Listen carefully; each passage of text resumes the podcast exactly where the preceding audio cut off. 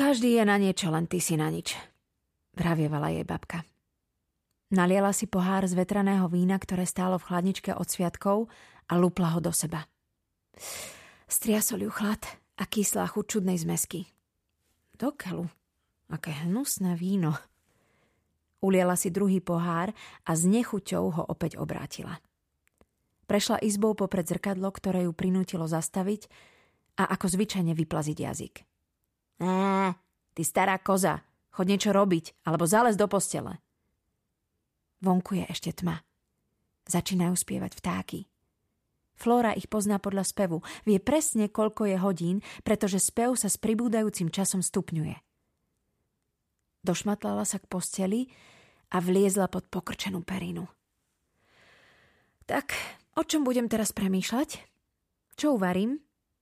V hlave sa spustí mlinček, víno zohrieva perinu. Meno dostala po svojej babke Florentíne.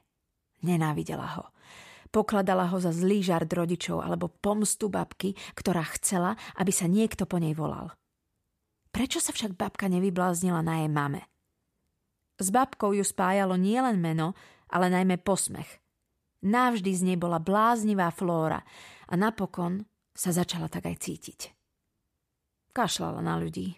Neprekážalo jej, keď sa jej smiali. V obchodoch vyhľadávala veľké svetre a neforemné šaty. Cítila sa správne staromódna. Pokiaľ žila babka, vedela, že žije pre ňu, pre radosť z jej mena. Babka sa v nej videla a vážne sa aj podobali. Obe vyzerali ako kraby s tenkými nohami. Keď sa jej raz žalovala, že sa jej decka smejú, že je škaredá, babka sa na ňu naštvala. Čo to hovoríš? Veď vyzeráš ako ja. Ja som predsa pekná. Babka zomrela po sediačky. Na staré kolená sedávala za stolom s malým čiernym psom. Obaja počúvali slovenský rozhlas. Večer jej referovala, čo je nové vo svete a bojovala s maminým novým mužom, na ktorého si nikdy nezvykla. Deň pred smrťou narobila palacinky. Natrala ich marhuľovým lekvárom a posypala mletými orechmi. Flóra odvtedy dobré palacinky nejedla. Keď babka umrela, mala fialové nechty. Čakala na smrť 15 rokov.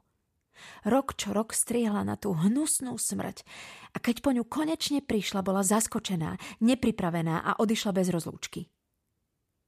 Keď bola Flóra nešťastná, piekla jej babka keksy, florentínky, tvrdé, boleli z nich ďasná. Tešilo ju piecť keksy, ktoré sa volali ako ona – a nielen keksy, ale i jedlá, ktorým vymýšľala názvy podľa mien politikov a spoločenskej situácie. V plechu sa tak ocitli mečiarové gule a v hrnci šorošov paprikáš. Babka Florentínka bola v truhle taká malička ako bábika.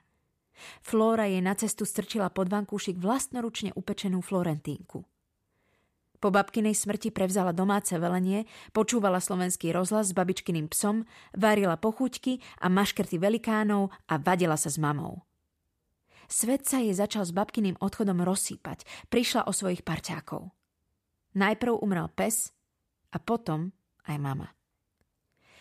Mamu ku koncu života nalievali cudzou krvou, ktorej bolo vždy málo – Sedávala pri nej celé hodiny, čítala časopisy, prebali liekov, názvy infúzií i baličky krvi, ktoré jej stekali do žil. Flora si myslela, že v živote ju už nezaskočí nič. Čo to máš za krv? Zobudila mamu z letargie. Čo mi dali? Mama unavene privrela oči. Mami, ty máš skupinu B? Naklonila sa nad postel.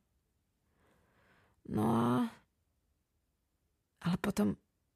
Potom nemôžem byť tatkova. Mal predsa inú skupinu ako ja. Zdesene vykrikla. Nerieš to a nerav tu.